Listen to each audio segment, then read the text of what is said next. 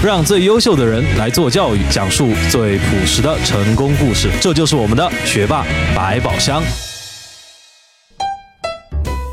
大家好，欢迎来到学霸百宝箱，我是主持人队长。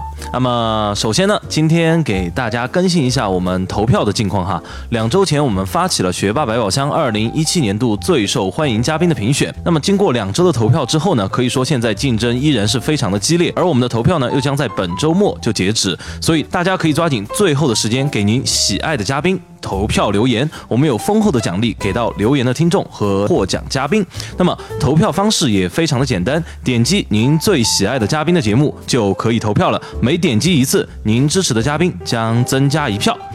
那么好了，讲完了投票近况呢，咱们就该聊一聊今天的嘉宾了。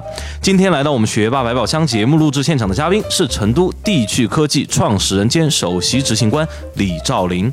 那么我和赵林兄啊，相识在去年成都高新区创业大赛上，可以说当时是相见恨晚啊，一直都想请赵林兄来做一期我们学霸百宝箱的嘉宾，今天也终于是如愿以偿了。那么赵林兄呢，是英国约克大学经济金融理学学士，伦敦政治经济学院经济发展理。理学硕士，他毕业后呢，曾在香港腾奇资产管理公司任首席金融分析师、执行董事。后来他回到成都，创立自己的公司 Deco Fund。那么赵林兄呢，我这样评价。他是位奇人，为什么呢？因为他成绩优异啊，但却在初中受到老师的不公待遇，差点毁了一生。他家境优越，却在出国时洗盘子打工吃泡面，靠自己养活自己。他眼光犀利，用自己洗盘子的积蓄投资房产，赚下人生的第一桶金。那么听完介绍，大家是不是很好奇这位奇人的成长发家轶事呢？现在就让我们请上赵林兄来讲述他的故事。来，赵林兄和大家认识一下。学霸百宝箱的朋友们，大家好。然后那个我是李兆林，之前呢在英国待了八年，从本科到研究生。嗯，对，今天很有幸啊，我们也约了好多次了，终于来到了这个学霸百宝箱的贵宝地，然后分享一下我的故事。哎，这个就是说，大家说这个要请到尊贵的嘉宾，一般都要这个呃，我们说三顾茅庐才请得到，是吧？对，今天非常不容易，请到一位贵宾。那么今天我们想问一下，来，贵宾赵林兄啊，准备跟我们分享一些什么故事呢？呃，我想今天呢，我觉得我可以分享一些，就是我成长的一些经历，然后呢，我在国外的一些体验和一些故事，然后最后呢，可能有一点点我的一点小的人生的一些体验，可以分享给一些年轻的朋友们。好的，那么今天赵林兄啊，我们来说第一个故事。嗯，从我从不是学霸开始分享这个故事。好啊，因为那个。总的来说呢，我的童年还是一个比较比较顺的，呃，总呃，我们的家境呢还好，就是呢有的吃有的玩儿，然后呢虽然是独生子女呢，但是其实小时候有非常多的朋友，但是我一直也没有体验到学习上的压力。我父母呢家里呢其实都还是比较开明的。哦，这句话说的超级拉仇恨啊，也没有什么学习的压力哦，是吧？对，那个时候的压力在什么地方呢？因为小时候我的。音乐成绩不好，你知道吧？我我小学一年级的时候呢，音乐不及格。然后自从那个时候呢，我我妈就给我买了一台小提琴。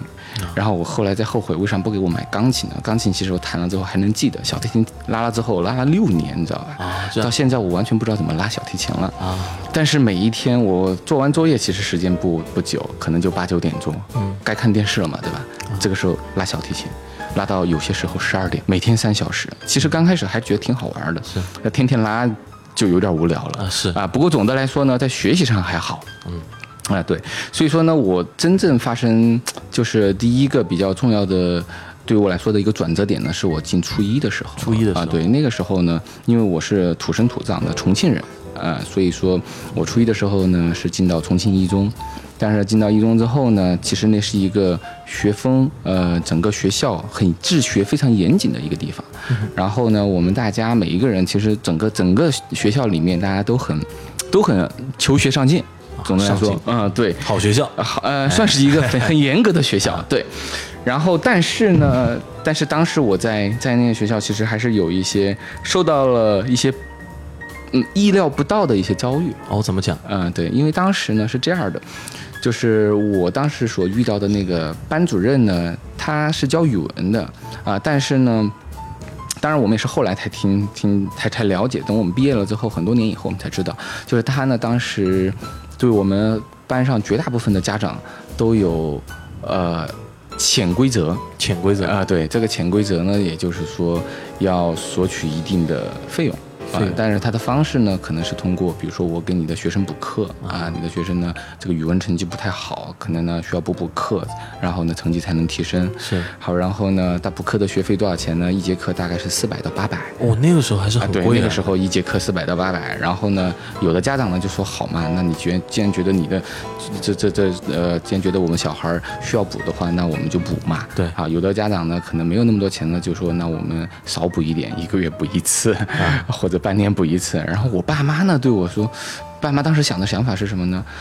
我语文还可以，啊，语文成绩还行，啊，真的语文还可以。为什么呢？因为我爸对我小时候有个要求，嗯，我小时候一到三年级的每一篇语文课文，不管是要背还是不背的，我全能背，就是要求我背。我爸就是小时候就是要求我必须背课文，所以他觉得我的语文是可以的，然后他就拒绝了，拒绝了。哎，这个东西呢，我是不知道的嘛，对吧？出事儿了。然后呢？但是拒绝我完了之后呢，我就发现，哎，我这个语文课上起来就有点怪，有点怪。呃，怪在什么地方哈？就是我，如果我们的班主任老师呃回答呃问一个问题，我知道答案啊，同时呢有其他的小伙伴也举手了，对吧？啊，这个时候呢他会点其他的小朋友啊，其他的同学不会点我，就故意不点你。这个还好，这个我不觉得。但是有些时候只有我举手啊。他也不会点点我，也不会点你，哎，对，他就过了，就好像没人举手一样，当你不存在，对，就当我不存在。然后呢，后来慢慢的这个变本加厉到什么呢？就是如果他发现有的小 有的同学跟我走的比较近，他会单独把这个小朋友带上去说，哎，不要跟那个李兆林接触，他是一个坏同学。我还会这样说？对对对对对，哎，在那个时候我是不知道的，但是过了很多年，我我就觉得为什么那一年过得那么郁闷？哎，当然高潮都不在这儿啊。高潮呢是，呃，当时我住校嘛，然后住校呢，有一次我们住校的小伙伴呢，我们都在一个寝室里面，一共是六个人。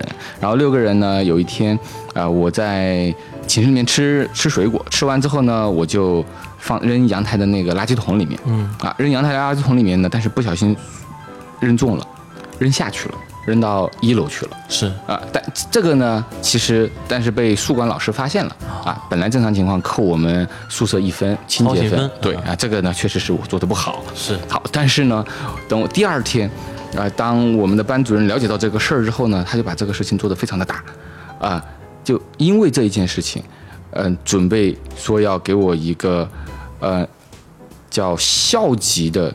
警告处分，我就扔那个东西，就扔了一个水壶，呃，那个那个水果壶，我这么厉害？对，哎，这个事本身就是这样，就是我在寝室里吃水果，扔阳台的垃圾桶，但是扔中了，扔下去了，啊，宿管老师看到了，扣我们一分，呃，这个清洁分，啊，就正常情况下，好，但是我们正常情况，一个寝室一般一个星期要扣个三五分，因为大家那个男生寝室都比较脏嘛，啊，好，这个事儿呢，正常情况是要汇报给班主任的，班主任呢，正常情况也要教育我们，这种事儿以前也发生过，其实。是，啊，好。但是呢，啊，但是他但是他知道了，呃，然后呢就不依不饶，说这个事儿非常严重，呃，就上岗上线吧，就搞事情，对，然后呢叫杨洋要做就是校级警告处分，然后就请家长，啊，请了家长之后呢，这一次好像我爸终于懂了，懂起了，哎，对，都懂起了，然后最后从这个校级警告处分呢，改成了年级的警告处分，这个怎么改改？嗯，就是。最早的时候呢，班主任给我爸说这个事儿非常严重，怎么怎么着。后来我爸呢，好像最后跟我，反正也是我妈跟我说的嘛，递了一个红包给他。哎，然后他说这个事儿可大可小，啊，那既然这次呢，我们就下不为例，然后我们这次呢就先年级警告处分。这个有点过分啊，我觉得。呃，但是所有这些故事，我当时都不知道啊，你都不知道。我爸妈也其实保护我，其实等到我什么时候知道的呢？应该是等我大二。就回来的时候，我才了解这些事情啊！我当时是完全不知道的。我当时只是觉得我自己做的可能不好，嗯啊，我觉得我可能自己比如学习可能不努力啊，或者说是有些时候那个可能还可以更……其实那个时候都真的不知道到底怎么回事啊！但是但是老实说，那个时候我还是更多的是觉得是自己做的不太好。还有我爸妈有些时候也会回来说啊，你谁叫你成绩？还不够好呢，然后我当时刚刚进大一的时候，那个初一的时候呢，我们是我是十四十四名，但是这一年大初一的时候过完之后，我就变成三十多名了，那从此以后我就离学霸越来越远了，越来越远。对，直到我出国之后再重新，重新开始找到学习的感觉，可以这么说。所以说那个时候这件事对我来讲还是影响挺大的。但是呢，呃，我觉得就是这是一个生活的暴击，现在看起来。但是我现在比较感谢的是，当时在迎接那个暴击的时候呢，我还是总的来说还是很积极向上的。当然，我父亲是我一个非常重要的榜样。是，嗯，他最重要的其实其中的一个重要的原因，就是因为。那个时候，我爸已经四十多岁了，是，嗯，他还在重大读 MBA。他本来是本科毕业，他已经工作很多年了，但他依然在重大读 MBA。而且他在重大读 MBA 的那三年的时间里面，跟我一块租房子在外面住。他的学习的那种强度和那种认真的程度，远超于我，远超于啊。对，其实我是从，就是从父辈的这种身体力行的上面去看到我的不足，是，嗯，所以反而。呃，就是这种生活的遭遇就变得不重要了啊！当然，也从那个时候我开始比较喜欢一些中国的文学啊，所以说我，我记得我在初二的时候还是初一的时候，我开始看看那个《菜根谭》《明心宝训》这样的一些书，其实也开始变得知道大丈夫的事儿，就格物致知、修身养性、齐家治国平天下，嗯啊，然后呢，还树立了一些更多的可能一些长远的志向。但所以说，我觉得这份挫折对我那个时候是一个挺宝贵的财富的。其实那个时候我在被窝里应该哭了十几次啊，在被窝里哭了十几次。哎，对，那是一定的。就是我觉得我哭的最多的时候，可能就是那个时候。呃，然后从此以后，好像我基本上就没怎么哭过了。嗯。呃，所以说我觉得小时候的这种，就是这种这种挑战或者这种这种打击吧，呃，就是让人确实有可能会往不同的方向去发展。是。有的人可以在沉默中爆发啊，我呢不算是爆发的那种人，我算是隐藏性的爆发。隐藏性啊，就是就是把这个决心下到了最心底下去，怎么下？什么就就是说，我不想我我是，我觉得我知道我是一个好人，我可以这么说，就是其实那个时候我看到老奶奶，我也愿意扶别人过马路，我。坐车也愿意让别人，对吧？我从来不骂怪话。然后呢，我的我不不说我有什么能做什么特别特别大的事儿吧。但是我的心地我知道我是善良啊，善良啊。对我首先是对自己有一个，呃，我觉得比较一个清醒的认识。嗯。但是首先了解自己之后呢，但是又遇到了一个可能很不公的遭遇。虽然我那个时候不知道这个不不公的遭遇是来自于什么原因，但是我能感觉到这个遭遇是让我觉得很不。很冤枉的，这是为什么我会觉得选择自己在被窝里面哭的原因。是，嗯，但是呢，当我这个事儿全部结束之后，变成了一个对自己的强烈动力，就是我不服，不服啊，对，但是不服呢，不用用那种很过激的方式去表达或者去表现，就不是摔东西或者对对，就是我的这种不服呢，是放在内心深处的，所以说，其实我觉得这个劲儿呢。从小到大我都有，嗯，就是面对任何，后来我面对很多逆境的时候，就是这个不服的劲儿呢，就是让我去撑着，啊，反正就是，你知道，越到就是越成长了之后，选择也就越多了嘛，很多选择其实也就是自己做的嘛，但是正是因为有这个不服的劲儿呢，我就要把它撑到有一定的结果才行，啊，我觉得这个是当时的一个比较重要的。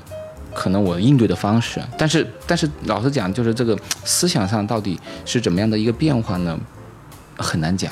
但是我觉得书籍很重要，书籍对，就因为那个时候，呃，我的同学都在看，比如说武侠呀、言情啊，我真是一本都没看过。那你看的是？我几乎全看的是历史和自传。那我小时候看的书就喜欢这两个东西，就是历史书呢看王侯将相，然后呢自传呢就看人家的。就是成长经历，所以说当我看到这些东西的时候呢，我觉得其实比我过得苦的人太多了。这个世界上我没有办法去要求任何一个人用什么样的方式去对我，是我唯一能要求的只能是我自己。就当我知道我唯一能掌控的就是我自己的时候呢，其实我对其他的人的期待值降低了。所以说班主任没有必要一定要对你好，他不一定非要喜欢你。啊，你的周边的朋友也不一定非要喜欢你，你唯一能掌控的是你自己。那先看看我自己能够有什么地方可以做得更好的。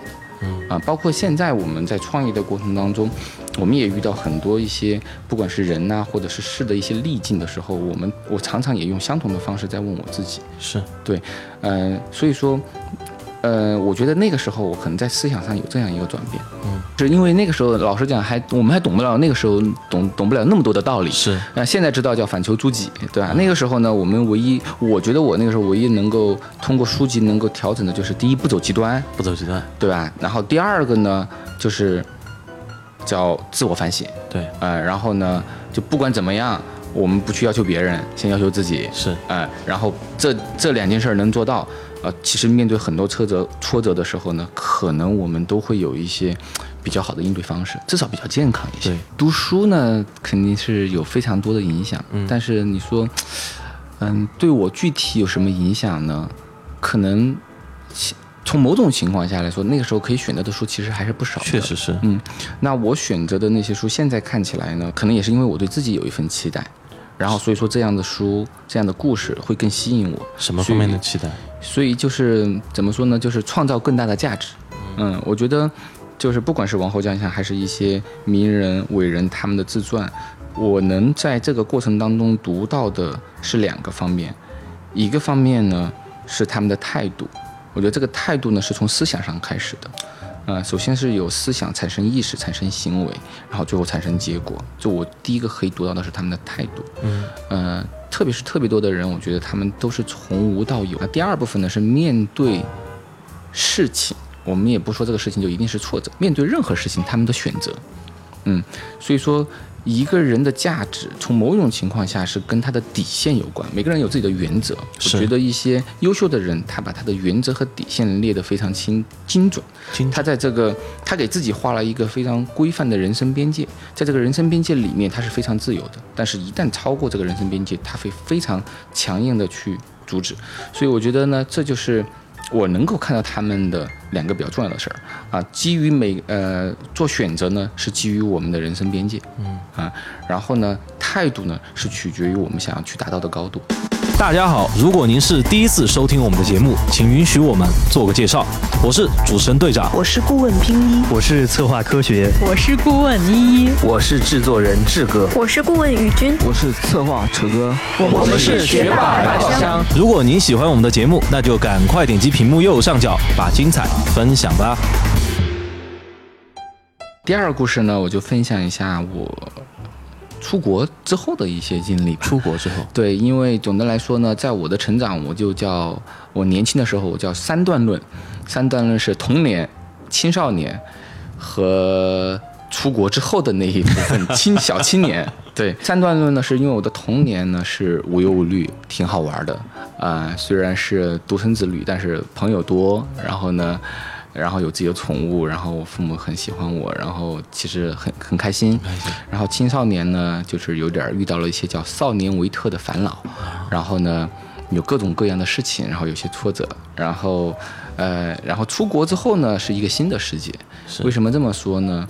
就是我出国比较早，是两千年初，是英国，要在英国，对对。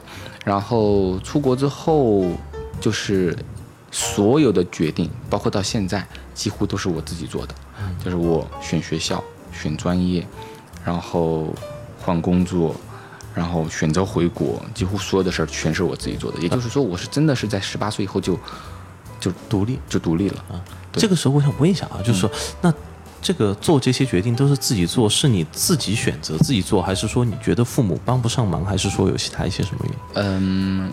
各方面的原因其实都有，都有。就是我觉得我父母对我的教育从小是往独立方向去培养的。嗯，比如说我读托儿所的时候就是全托，全托。呃，那个时候我只有星期天可以见爸妈。对，然后我初中的时候，你想我又住学校，住校，对吧？然后呢，我高中的时候呢，其实是住在一个技术老师家里，也不在家里，也不在家住。对，所以说就是从小到大，总的来说就是他们也刻意去培养我的独立，这是故意的。呃，基本上是故意，当然也是因为我父母的工作都比较忙嘛，啊，他们都是做金融的，确实也比较忙。我记得我小时候，基本上就是一周可以见我爸妈一次，哎，但是一般这一次就是打牙祭的那一天。啊，我觉得我们听众听到已经觉得哇，这父母真的是太狠了，怎么忍心的是吧？但是我还挺感谢他们的，就是说，就是那么小培养了我这个独立的这个性格之后呢，当我出国面对很多事情需要做决定，但是又不可能马上让父母来帮我做决定的时候。这个时候，我会很快的就把人生的掌控权就牢牢的就是自己掌握住了。哦，能不能举几个例子？呃，一个简单的例子是这样，我就是出国的时候，我刚当时高考刚刚结束，然后呢，当时我们的留学中介跟我申请的是纽卡斯尔大学，纽卡斯尔，呃，然后还申请了一个。呃，语言学校，嗯，然后那个语言学校在 Colchester，嗯，但是呢，那个纽卡斯尔大学，我因为我学的是经济嘛，是，嗯的排名并不算特别高，可能二三十位啊，整个学校的排名呢，也就是也是差不多二三十位，也不错，其实是，呃，然后，呃，同时呢，除了那个学校之外，还给我申请了一个学校叫埃塞克斯，埃塞克斯呢，就是在 Colchester 那个城市那个地方，好，但是呢，当我出去之后，在读语言的过程当中，我发现很多，呃。学长他们或者学姐他们都是有自己申请学校的这种经验，不一定非要让，非不一定非要是那个留学中介铺的路。是，嗯，但是我之前是不知道的。然后呢，当我知道之后呢，我就跟爸妈讲，然后爸妈说，对啊，那你为啥不自己申请呢？那他们也没跟我说怎么做，那他们就说，对呀，那别人也有申请前十位的，那那你为啥不做呢？我感觉把自己作死了，对 吧？还不如不说呢，还不如不说。对对对，但是当他们这么去问的时候呢，啊，我一方面觉得，哎，不是你让我出来的吗？啊，我不本来其实我可以在国内。因为那个时候觉得国内的大学还是挺好玩的嘛，对吧？是啊，但是我还得必须到这边来重新读一门语言，然后重新这边高考一次，然后重新申请学校。是啊，然后我后来想，对呀，那我还不如自己申请呢。好，然后呢，我就开始想办法，然后就开始去学、去了解，然后最后真的去申请到了约克大学。呃，当时在经真经济呢，在整个英国排前前五位，前五啊，对，好像是排第三还是第四。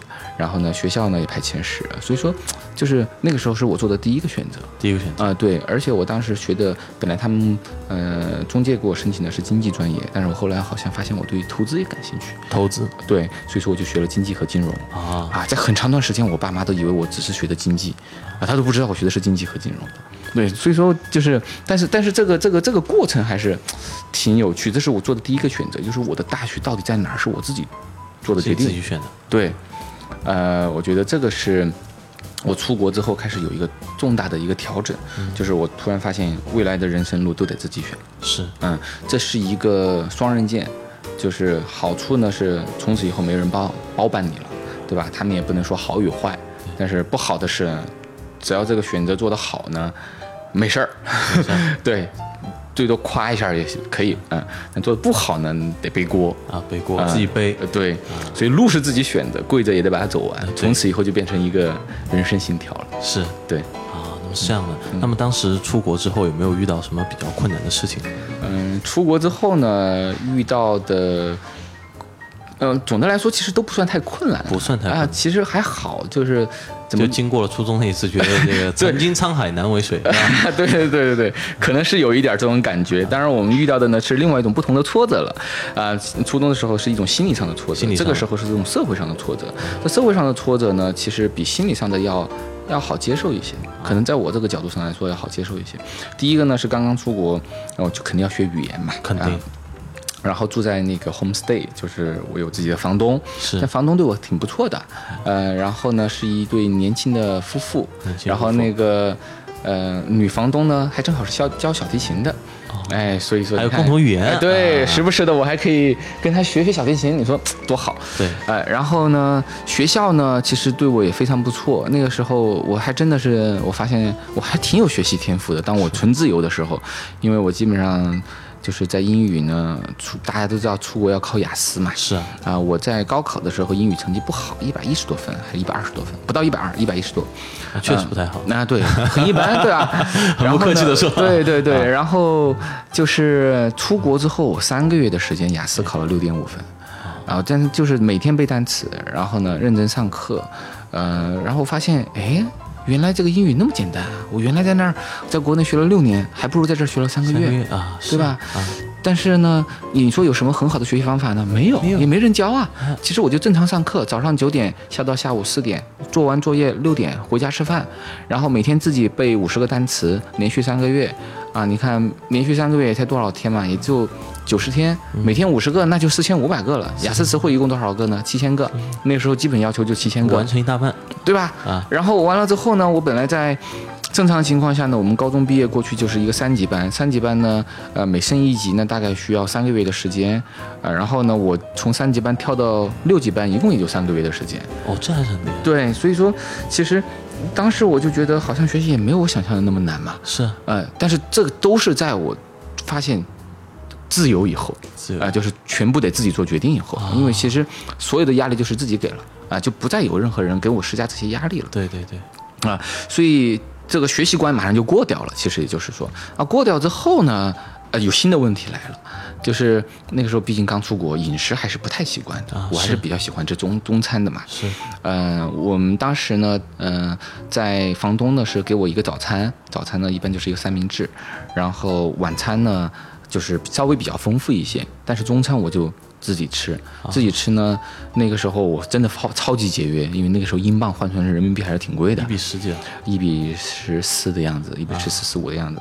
啊，对，所以说你想，那个一磅钱就是国内十二块啊。我那个时候一个星期的零花钱也就十块钱啊啊。然后这个我一个星期十块钱，真的真的一个星期十块钱。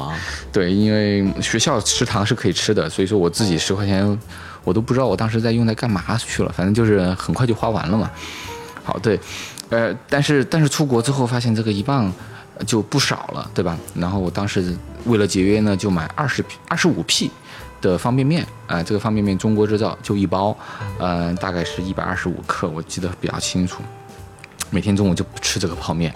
就两二两多，哎，对，二两二两多，每天中午就吃，每天中午都吃，然后真的是偶尔呢打打牙祭是什么样子呢？就是早上的那个三明治没吃完，我留一点，中午在学校吃，这就叫打牙祭，这就叫打牙祭，对，或者头一天晚上房东做了的饭还剩下一点部分，然后他说你要如果第二天想吃的话可以留着，然后我就第二天带到学校里吃，这基本上就是这样。好，所以那个时候刚刚出国的时候，真的是过得比较。呃，其实也不叫清苦，但是现在看起来好像是啊。那个时候不觉得，那时候只是觉得好像就是想吃中餐，是啊。但是我们那个 Coaches 的最有名的那个中餐馆啊，太贵了，一一份菜也就二十多磅，那就就就肯定点不起啊。是，正好呢，当时有个学长在那个地方做服务员，然后就说他们好像在招那个洗碗工，但是整个呢，整个这个餐厅只招一个洗碗工啊。嗯，所以说，我但是好处呢，一个晚上呢是二十五磅的工资哦，那还挺高。呃，现在想来不高，为为什么呢？因为那个时候的那二十五磅，他们当时的最低工资好像是四磅五，但我其实一个晚上从晚上五点钟一直工作到凌晨两点，需要工作八到九个小时啊，那其实还被压榨，其实被压榨了，但是给的是现金，他们也不用交税，是吧？啊，但是我也打的算是算是黑工吗？也不算，但是因为当时我给我的那个护照里面是一个。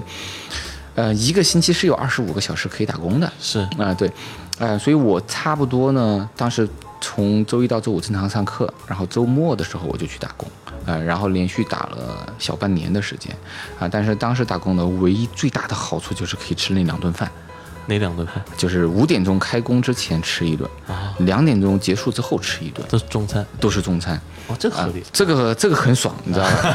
然后就是我在这个洗碗的这个过程中，我一天大概要洗。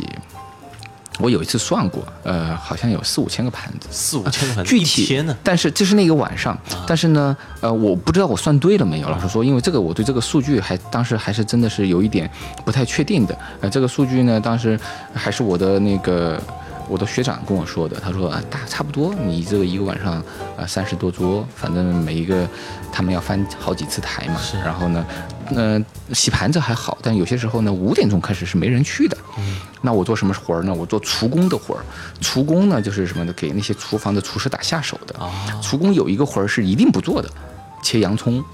啊，那个洋葱就是一大袋一大袋的洋葱。然后我要做的事情呢，就是去切，切完就行。啊，但是切洋葱，对。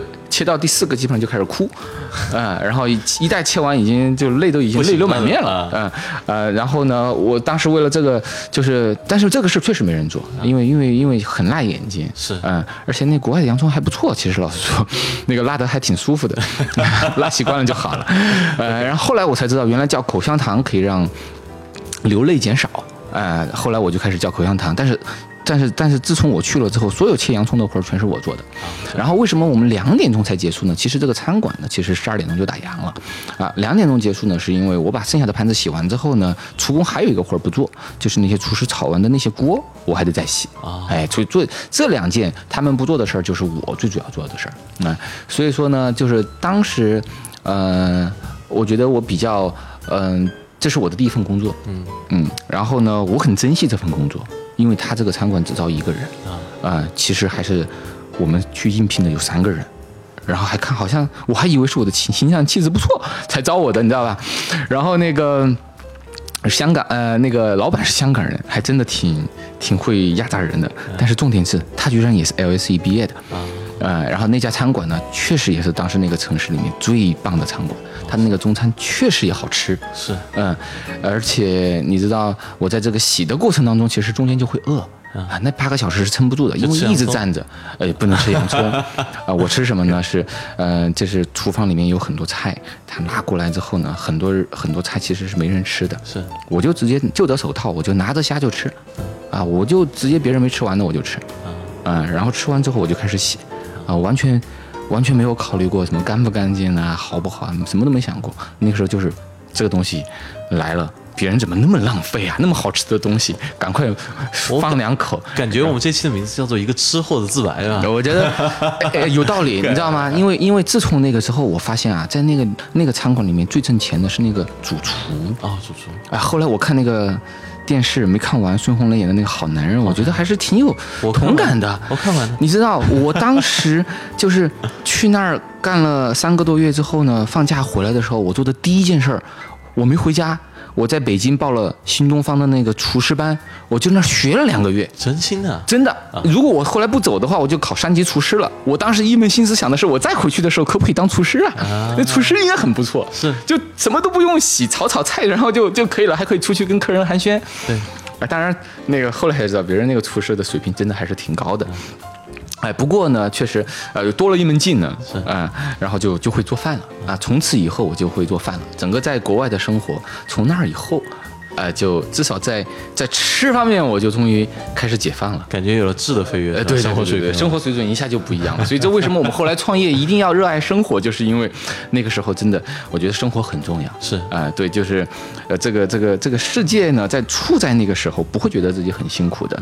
但是为什么我我知道那时候我为什么会愿意去待在那儿？有两个原因，第一个是它可以锻炼我，让我呃去有更多的社会经历。但第二个呢，就是满足我的胃。哎，让我吃的很爽，就是最主要的。哎，对 对对。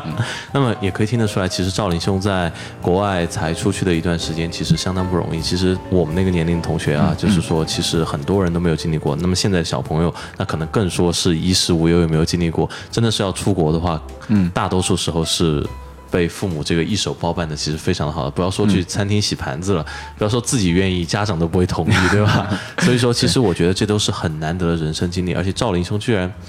啊，所以吃货的动力也是蛮强啊。对，最后把它坚持下来了 也是不容易。对，那么啊，在这个国外待完之后，嗯，那么这个之后为什么会选择回国呢？当然说来有点话长了啊，但是不过从一个嗯简单的说呢，是跟我的学的专业有关系。嗯嗯，我学的呢是投资，投资这个事儿说小了是只是钱，说大了是一切。就是当我了解了这个金融的理论之后呢，我做的第一笔投资呢是把当时。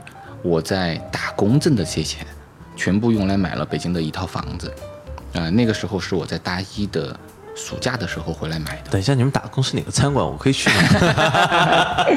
当然，我那个打工最早的时候不是洗盘子嘛，后来肯定我还是要当 bartender 啊，然后然后完了之后呢，再送外卖，然后完了之后，其实还是做了一些不同的工作了。挣的钱呢，一年下来不多，四千多镑。啊，三四千镑啊，三四千镑也就五万块钱人民币吧。啊啊，五万块钱人民币正好可以，当时在北京买了一套二十五平米的。一个精装的小房的首付，我感觉五万块钱现在在北京买一个一平米，你就算非常了不起了。买不着，可能买不了一平米，对对对对，还买不着。对，所以那个时候我做的第一笔投资呢，是做的这件事儿。为什么？对，为什么这个呢？其实也跟我学的大一学的是叫经济历史啊。经济历史呢，其实讲了一下美国、英国、欧洲的那些主流的发达国家，他们在一百年前、一百年以前是什么样子的，然后知道这个房产泡沫或者这个房产的发展是一个必经的一一条路，然后呢中。国呢刚刚进入那种市场经济的那种时代，然后呢，嗯，正好呢马上要申奥，好像也是正好申奥前成功的前后。二零零零年，嗯，零一年，我是二零零二年的时候投的房子，那就是申奥成功了，对吧？但是北京呢，在二环以内的房子呢，六千多啊，你还买在二环以内？对，二环以内。然后呢，我们买的精装房才八千多，然后我就想说，哎。那不管怎么样，这个房子肯定不会亏嘛。是啊，对，所以说当时呢，这是我做的第一笔投资。就是后来开始做了更多的跟金融相关的投资之后呢，我发现其实对于我们来说，最重要的是，就是我们往大了说啊，就不是钱的事儿了，是，就是我们的精力、我们的时间，是啊，因为时间可能更重要一些。那我把我的时间和精力啊投在什么地方？嗯，呃，其实就是一个选择，是投在。英国一个传统的发达国家，然后呢，可能进投行，然后呢，可能看得到它的那个天花板在什么地方，是，或者呢，回到国内，将我这个价值呢发挥得更大，然后呢，这样的方向呢，可能还找不到我未来的那种天花板在什么地方。我当时出国的时候呢，呃，有暗暗下了一个决心，就是如果将来我学有所成，嗯，我要回国。学无所成也得回国，不，我还留在那儿，你还得留在那儿。对，对，因为那个地方生活比较舒服一些，对吧？嗯，对，所以说当时是我暗暗下的这一个决心。呃，我还是比较喜欢折腾的，嗯，所以说呢，叫家贫出孝子，国难出英雄。呃，从某种情况下，动荡就是我们做投资的人也喜欢的是动荡。股市不喜欢它一一一直一条直线往上涨，我最喜欢的是波动。波动有波动才有机会。嗯啊，而中国的这个市场是有剧烈波动的上涨形态，啊，这种形态其实是非常适合投资我们的时间和精力的。嗯，哎，说钱呢，反而还不一定。嗯，老实讲，确实是。啊，对，所以说呢，我们后来在呃 LC 毕业之后呢，其实也是有很多的。呃，机会可以留下来，但是最终我觉得，我还是要把时间和精力放到国内。对，虽然我都不知道我到底回来要能做什么和可以做什么。对，那么，啊，赵林兄，那么你回国之后，嗯，选择做了些什么？嗯，回国之后呢，刚开始的时候呢，还是其实继续在做。是，老实说，就是，嗯，刚回国回国的时候，还是有一些在文化上的一些不适应，所以我在重庆的时候做了一个项目，然后开了一家医馆。然后呢，相对于我们，相对于自己从独立的从嗯规划设计，嗯商业模式，然后重新做了一件事儿，嗯，然后完了之后呢，去香港待了半年的时间，小半年的时间，然后做啥？做了一个境外的基金管理，那个时候我们叫 portfolio management，其实也就是很多那个时候正好也是一个潮流，就是很多的。嗯，国内的高净值或者私人的资产，嗯，愿意往国外去去投，是。啊，因为其实这样的一个渠道呢，从投资角度上是好事儿，鸡蛋不放在一个篮子里面，是。所以那个时候呢，我们正好是有了这样一个机会，然后出去，同时呢，作为合伙人又派回成都来，啊，然后做首席金融分析师，嗯，然后做了两年多的时间，其实也就是做整个金融分析，啊，做了两年多的时间，啊，主要和这个呃投资相关，投资相关，对对，嗯。那么现在是做什么行业呢？赵立兄，对，然后后来我们在做投资的过程当中呢，其实我们后来自己也投了一些项目，投了一些项目，嗯，投了其中的一个项目呢，也是投了一个初创的公司。那个初创的公司呢，其实是一些房地产和家居装修相关的几个人，他们一起成立了一个项目啊。感觉这辈子和房子分不开了，是吧？感觉是哈，是这样啊，真的是，呃，你你你一说，我还以房为始，以房为终啊。对对对对对。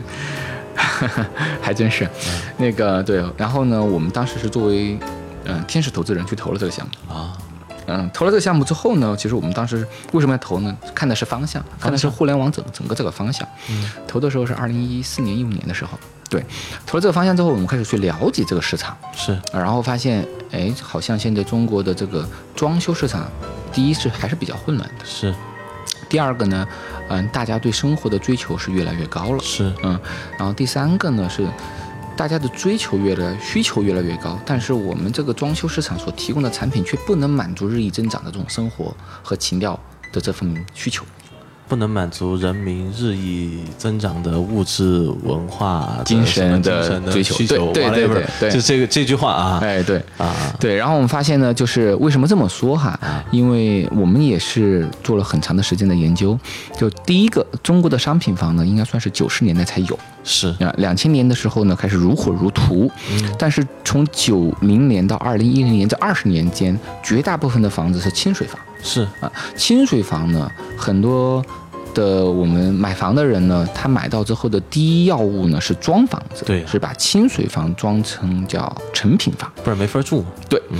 那他装成成品房呢？基于他们过去就是九十年代以前的这样的一个模式呢，他们着重强调的是功能性，功能性一般不会去考虑美观，是，嗯，所以说设计感一般都不强。啊，就这种意思，厕所有就行，对，厨房有灶台就成，对，对吧？对，冰箱随便摆哪儿都成，在家里就行。那个时候就是有这三档件儿就不错了，啊，就不错，对吧？能够有一个那个彩色电视的画王或怎么样，就已经很好了。是啊，然后呢，所以说那个时候的人，就好像我成长的年代，我是一个典型的八零后，我成长的年代，我们的家十五年没有什么变化。确实也是啊，回想一下，确实啊，啊，所以说那是那个时候的物质文化精神的追求所带来的时代的烙印。但是当我们进入二零一零年以后，我们会发现这个消费升级是一个非常大的一个趋势。对。然后因为环保和各方面的需求呢，现在成品房也越来越多。也是。这个时候就跟国际接轨了，因为其实，在欧美。啊，澳大利亚、英国、欧洲、美国这些发达国家的所有的几乎百分之百的这些 flat 这些这些公寓，公寓，他们在交房的时候都是成品房，都成品房。所以呢，买房的人他们考虑的是一件事儿，怎么样让自己住的舒服？住的舒服，一般都跟硬装没有关系，跟软装有关系。什么叫软装？软装呢，其实就是我们所有的这些家具、家饰陈列。嗯啊，这一些东西就好像我们为什么喜欢去，比如说星巴克，或者说是去一些比较高档的饭店、餐厅，其实最重要的原因不是因为它的硬装有多么的富富丽堂皇，嗯，甚至有一些我们现在知道有一些比较有名的一些众创空间，嗯，他们的硬装可能就是水泥地，墙也没有。呃，也没有刷，可能就是刷一个白漆，可能顶都还没有做任何吊顶。对，但是呢，他把软装做好之后的整体的给你的感觉就非常的舒服，而且我们还称它为工业风，对对吧？所以说，越来越多的人开始意识到。真正让我们产生居家生活幸福的那种感觉，其实是靠整个软的家具的美学搭配来完成的，包括一些设计的概念、设计理念，包括一些元素啊，可能比你用的是用一万块钱大理石，还是用两万块钱大理石 来的来的要这个让人舒服得多，是吧？没错，没错。所以说呢，正是因为这个原因呢，我们发现了一个非常重要的需求，嗯，这个需求就是，其实我们不应该在以传统的。比如说什么套餐啊、装修啊，给你多少多少钱，给你装成一个 多么的欧式的富丽堂皇的一种感觉，反而是应该去追求这个软装的搭配与美学。确实啊，然后呢，我们知道这个东西在国外其实大家是不需要教育的，嗯，所有人都知道是啊，而且所有人很多人买了房子之后，他们就是通过各种方式，包括找设计师，就是去想怎么样去满足自己的。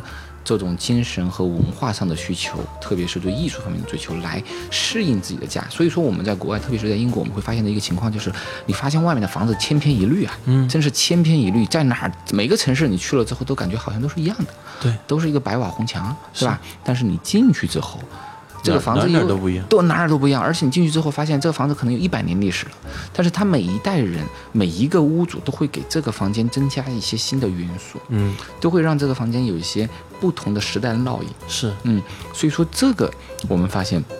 是一个潜在没有被挖掘的巨大的市场需求，是，嗯，所以我们后来和我的合伙人，当然他也是我们在伦敦认识，然后呢，他本来就是学的就是建筑设计，本来就对空间、对艺术非常有造诣，好，所以说我们在一块儿呢，就说，哎，那我们就干脆重新好好的成立一家公司，认真的做这件事儿。对，所以呢，我就我们后来就决定创业。啊，在一年多以前，然后我们就成立了现在这个品牌叫 Deco Fun 地区家，嗯。啊，总的来讲呢，就是缔造我们的家是一件非常有趣的事儿。对，这个名字也是很好玩啊！我今天才反应过来，原来 deco 放是指的 decoration 哈。对对，真的是。那么其实我觉得赵林兄对这个啊，我们说房子的这个认识也是颇深啊。从这个初期投资开始，到现在以房子为这个基田来做自己的公司也好，都是一个比较犀利的视角和一个比较前进的看法。而且当时我还觉得还真是，你刚特别是刚才您提到。这个这个始于房子对吧？终于房子，我还真的是想起来，为什么当时我愿意买北京那房子，是因为它是精装房，它不需要我花时间去装它。你看，对吧？这个思路都是从这儿来。对，这第一个啊，第二个呢，当时我的所有的家具我都去，我去了好几个家具厂，但最最后呢，我去了就是去了一家。为什么一家当时我去选，我所有的家具从一家选的？因为一家给了我体验，就是这个家到底长成什么样，有个体验感。哎，我的电器呢啊，是因为爱国的原因，我就全选的海尔了。哎，对，但是，但是我从一家买回来的这些东西，其实我搭起来还是不好看，还是不好看。因为我后来我发现我没审美，或者 或者说我有审美，但是我只能看这个东西好不好看。对，但我不知道它全搭到一块儿是什么样的，对吧？就这种感觉。后来我发现，其实很多人都有这个需求。什么意思呢？就是大家都会去买衣服，但是那么多衣服，我怎么搭？每个人就不一定懂了。是，而且衣服才多少，就是一件上衣，一件。嗯，裤子，然后一双鞋，三件事儿，对吧？三个东西搭一块儿，但是一个房间十几个、二十几个元素搭一起，要好看，那这个排列组合太多可能性。地面这个里面包括摆放都很讲究，位置都很讲究，对吧？对，嗯，而且能够符合这我们有一个 slogan，我们叫轻装点慢改造，也就是说，我们也是觉得硬装的不要把它的太多的金钱或者精力放太多在硬装上，是因为我们真正要就是让我们想回的家，它一定不是一个。冰冷的一个盒子，对，嗯，而是一个有人情味的感觉。但是这个有人情味是需要我们自己去创造的，是需要投入感情去去经营。对对对对对。所以说，也是这是为什么我们也很很在乎，希望的是我们自己的设计师愿意和客户一起来去打造这个空间，因为其实每个人他是有自己的需求和自己的诉求的。嗯。那把这些精力和时间，更多的是放在这个软性的部分。不一定是要花多少钱，嗯，但是反而是把这个精力投到这个地方。当这个这个空间跟我有关的时候，都是我来打造出来的时候，反而我对他的感情是自然的，是天生的，嗯，对。所以，我们有另外一个，我们整个团队，我们有一个。出发点也就是让每一个人都有一个想回的家啊，因为这个家是我们一起来做的嘛。我们现在目前呢，确实是一直在不断的去，嗯，去找更优秀的产品、更优秀的服务。因为呢，作为一家创业公司呢，特别是一个互联网的创业公司呢，呃，我们其实也很有有很多挑战的。啊，我们花了一年多的时间，其实最优秀的服务呢。其实是从产品开始，是。我们一年多的时间去遍寻了很多中国特别优秀的一些成熟的设计产品，然后把它放到我们的数据库里面。所以，当我们的设计师在使用这些数据库为客户服务的时候，本身已经完成了一道筛选啊，是这样。对，好，那这样啊，李老板。这个我们学霸百宝箱听众，这个如果有需求，是不是可以联系你啊？可以，可以，可以，是可以的啦。可以，可以，可以，可以，可以。这个，这个我就放心了。我们就只需要这一句话，是吧？哪怕来看看我们的，来看看我们的网站，能够得到一些灵感，我们都觉得有价值。好，对。那这个啊，今天我们房子的话题就差不多聊到这里了，吃货的话题就聊到这里了。对对对。节目的时间也快差不多了。那么在节目的最后，赵林兄有没有什么还想跟我们的这个听众分享的呢？啊，其实我觉得第一个，我我是有一点有有一个特别想分享的，就是我。挺喜欢那个露露小讲堂的，嗯，因为，呃，不是给露露小讲打打 call，是我是自己觉得，如果在我年轻的时候有这样一个像杨泽一样的大哥哥，时不时的在收音机面前能够聊一聊，就是一些。一些过来人吧，也不一定就是学霸，但是一些过来人他们的一些想法或者一些经历的话，其实对于年轻人是挺有帮助的。我觉得这个是特别好的一件事儿，呃，然后对于我们的现在可能正在收听的一些嗯小朋友或者我们年轻的朋友们，我们唯一我觉得我最大的能够讲的呢，就是呃去了解自己，了解自己。对，我觉得这个呢算是呃我成长的时候最大的一个比较重要的一件事，是就不断的去问我是谁。我是谁？这个是没有答案的。老实说啊，就是我是谁，我从哪里来，我要到哪儿去？这人生三个比较重要的终极问题，永远没有答案。但是它是让我们不断的去追寻，我们可能不断的去追寻，每天去询问的时候，我可能会离真正的我越近，然后我可能会慢慢的去了解我自己。是，啊，所以这个是我可以给给年轻的朋友们的一点一点小小的分享。嗯，然后呢，对于我们同时代的同年龄层的这样的一些啊朋友们呢，我就觉得这个时代呢是是一个很重要的机遇。我们呢已经跟过去的时代已经有一个区隔了，因为以前呢是三段式的人生，可能二十多年的时间在学习，二十多年的时间，三十多年的时间在工作，二十多年的时间在退休，对吧？但是我们这一个这一这一代人呢，已经是完全不一样的了。是，呃，因为我们可能大概率的时间会活到超过一百岁以上，当然已经有很多的人在讲过这个理论。那基于这个呢，对于我们的人生规划可能就已经有点不一样了。对啊，我们可能更多的要追求的是。不断的去自我提升和完善，啊，这个是我可以分享的。然后对于我们的呃父母那一代呢，或者我们的年轻的爸爸妈妈们来说呢，我是觉得，呃，其实给给小孩一个。